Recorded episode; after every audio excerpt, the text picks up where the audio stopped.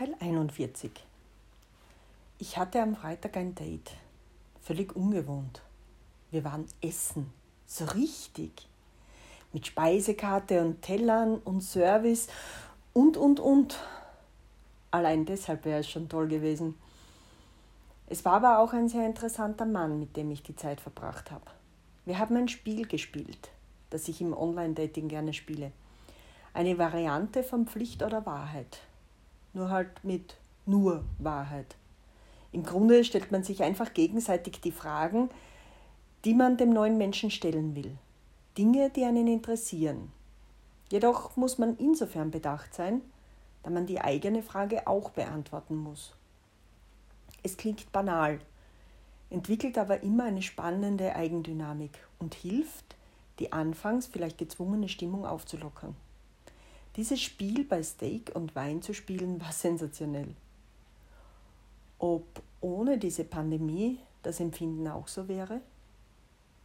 Müssen wir tatsächlich normalen Umgang miteinander erst wieder lernen? Sind zwischenmenschliche Kontakte, Gespräche, miteinander lachen so fremd geworden, dass dies alles prinzipiell so neu ist, dass es als besonders empfunden wird? Können wir so mit unseren Empfindungen noch trauen oder müssen wir soziale Kontakte völlig neu erlernen? Auf alle Fälle haben wir gegessen, gelacht, geflirtet und es hat sich toll angefühlt und das Steak war großartig. Irgendwann, nach bereits zweieinhalb Stunden, waren wir beim Thema Musik angekommen. Er hat mir erzählt, welchen hohen Stellenwert Musik für ihn hat und welche Genres er mag, nämlich so gut wie alle. Jazz mag jedoch ein wenig schwierig sein. Da habe ich dann eingehakt und gesagt, dass ich im Verlauf des Tages mal über eine Ankündigung gestolpert bin, dass eine Jazzveranstaltung in der Nähe sei. Er hat mich angelächelt und gesagt, passt, fahren wir. Ich habe schon oft erwähnt, dass ich Spontanität mag. Das Date an sich war schon ziemlich spontan vereinbart vor allem war er auch bereit, eine recht lange Fahrt, es sind doch über zwei Stunden Fahrzeit, die uns trennen, in Kauf zu nehmen. Dann der Aufbruch zu der Veranstaltung, ohne dass man genau weiß, was einen erwartet. Und genau das war es dann auch. Manchmal habe ich das Gefühl, dass ich wirklich ein bisschen Pech beim Denken habe. Wenn eine Veranstaltung nämlich als Jazzmesse angekündigt wird, und diese dann auch noch dazu in einer Kirche stattfindet, komme ich nicht auf die Idee, dass es sich dann auch tatsächlich um eine Messe handelt. Also sowas mit Beten und Gott und Sünden vergeben, weil die katholische Kirche ja auf schlechtes Gewissen baut. Also findet sich Frau mit ihrem noch dazu heißen Date in einer Kirche wieder. Da wir uns, wie gesagt, sehr kurzfristig entschieden haben, dahin zu fahren, waren wir auch die Letzten, die die Kirche betreten haben. Und kaum hatten wir Platz genommen, ging, es auch schon mit Lasset uns beten los. So saßen wir da, sahen uns über unseren Mundschutz hinweg an und mussten einfach lachen. Mir gefiel die musikalische Untermalung aber wirklich. Es waren drei Musiker, Keyboard, Saxophon und Posaune wobei die, wobei die Posaune nicht immer gespielt wurde. Der junge Mann sang nämlich auch und das wirklich gut. Ich bin gut darin, aus jeder Situation das Beste zu machen und nur das Positive zu sehen. So habe ich versucht, mich nur auf die Musik zu konzentrieren und das Katholische drumherum zu ignorieren. Wir saßen also in der Kirchenbank, blendeten den Pfarrer aus, hörten die Musik und hielten Händchen. Und das war gar nicht seltsam. Wir haben das dann aber nicht bis zum Schluss durchgehalten, sondern sind nach den ersten beiden Musikeinlagen gegangen. Wir waren kaum aus der Kirche draußen, nahm er mich in den Arm und küsste mich. Dieser bedeutsame erste Kuss. Der Kuss, der einem genau sagt, wie der restliche Abend verlaufen wird. Dieser Kuss, der entweder nach mehr schreit oder einem ganz klar macht, dass es nie über nett hinausgehen wird. Der Kuss vor der Kirche hat definitiv nach mehr verlangt. Ich habe meine Gedanken ausgeschaltet und mich treiben lassen. So sind wir zu mir nach Hause gefahren.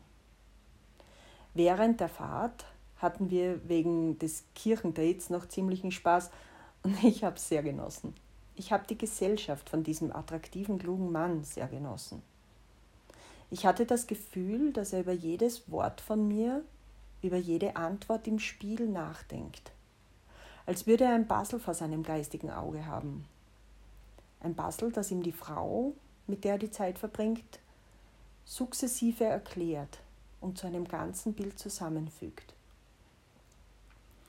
Was Nähe angeht, bin ich wohl sehr speziell und wohl auch ein wenig kompliziert oder anders. Man weiß ja, dass ich Sex habe. Den habe ich auch gerne und genieße ihn.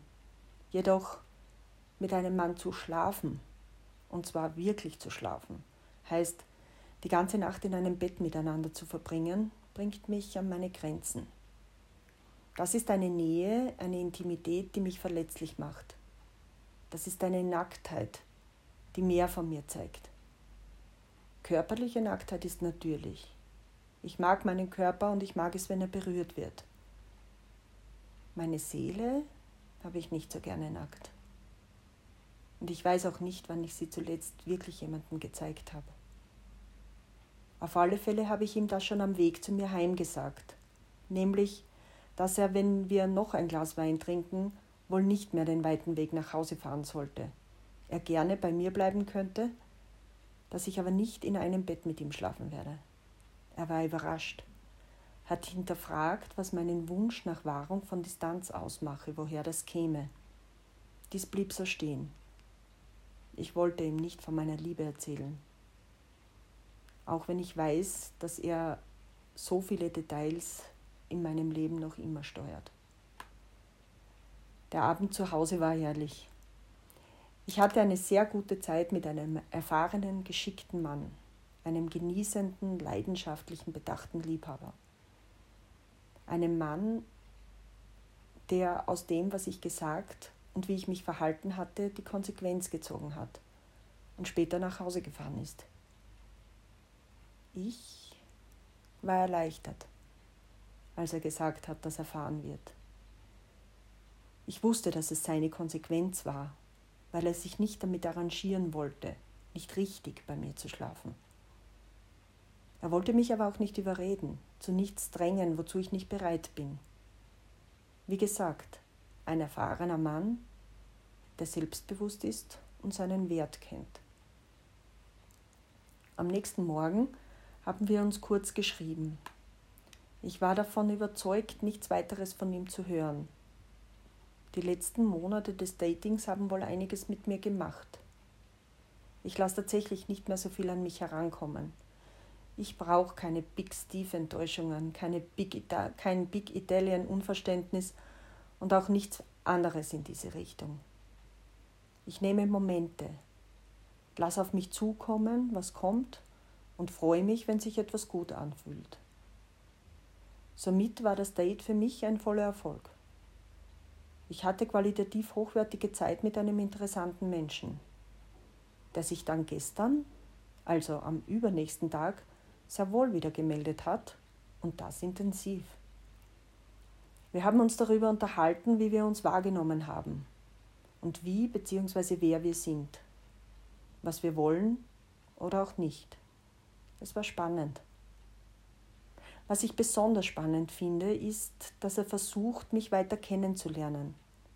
Er hinterfragt meine Beweggründe und will sie verstehen, lässt dabei aber niemals seine eigene Persönlichkeit beziehungsweise was für ihn wichtig ist, was ihm gut tut oder gut tun soll aus den Augen. So haben wir gestern, genauso spontan wie es uns offensichtlich eigen ist, beschlossen, dass wir uns nächstes Wochenende wiedersehen. Er hat eine Motorradtour geplant und ich werde mit dem Auto nachkommen. Ein zweites Date mit Qualitätszeit. Sieh mal einer an. Was ist nun neu im Vergleich zu den anderen Männern, die ich bisher gedatet habe, von denen ich erzählt habe. Hm, ich bin völlig entspannt. Ich mache mir keine Gedanken, ob er big sein könnte. Glück ist mir nicht mehr wichtig. Ich will nicht so weit gehen zu sagen, dass ich angekommen bin, dass ich es endlich schaffe, im Hier zu leben. ich kenne mich und weiß, dass ich nicht so stabil bin, dass ich das von mir behaupten könnte. Aber ich bin so weit, dass ich nicht mehr alles benennen muss. Dass es nicht mehr wichtig ist zu wissen, was morgen kommt, wenn das heute gut ist. Well done, Benny. Wer hätte das gedacht?